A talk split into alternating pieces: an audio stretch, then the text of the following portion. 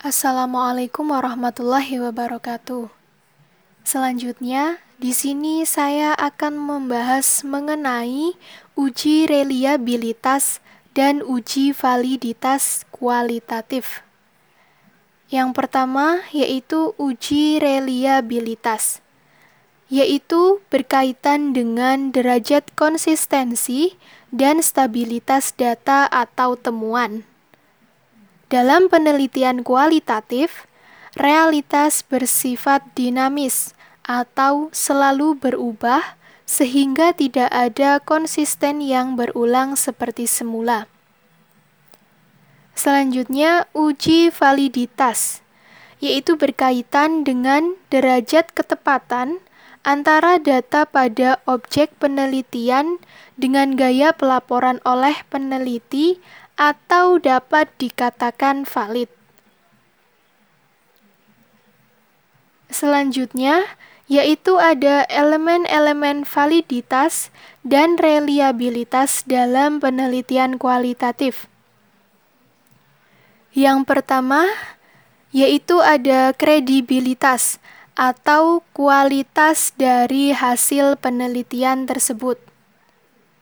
Yang kedua, transferabilitas atau pembaca memperoleh pemahaman. Jadi, adanya hasil penelitian tersebut mampu dipahami oleh pembaca. Yang ketiga, yaitu dependabilitas atau kesamaan hasil peneliti oleh peneliti lain. Dan yang keempat, yaitu konfirmabilitas atau adanya konsep transparasi. Kemudian, memanfaatkan aplikasi komputer untuk analisis data kualitatif. Penelitian kualitatif secara alamiah merupakan sejumlah kompilasi data. Oleh sebab itu, banyak peneliti menggunakan komputer untuk membantu mereka mengorganisasi data dan informasi. Komputer telah mengubah hambatan-hambatan dalam analisis kualitatif dengan metode manual dalam pengolahan data canggih.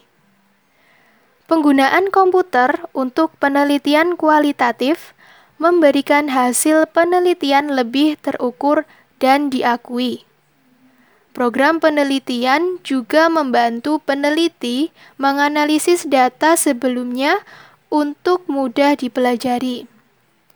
Dan komputer lebih cepat dalam memproses data dan mencari data dalam teks. Ya, yang terakhir yaitu ada beberapa contoh aplikasi komputer untuk analisis data kualitatif. Yang pertama yaitu ada N Vivo. Dan yang kedua ada Max QDA. Dan ketiga ada atlas.id. Dan yang terakhir yaitu Dovetile. Ya, sekian teman-teman presentasi dari saya dan juga dari teman-teman kelompok 10. Terima kasih. Wassalamualaikum warahmatullahi wabarakatuh.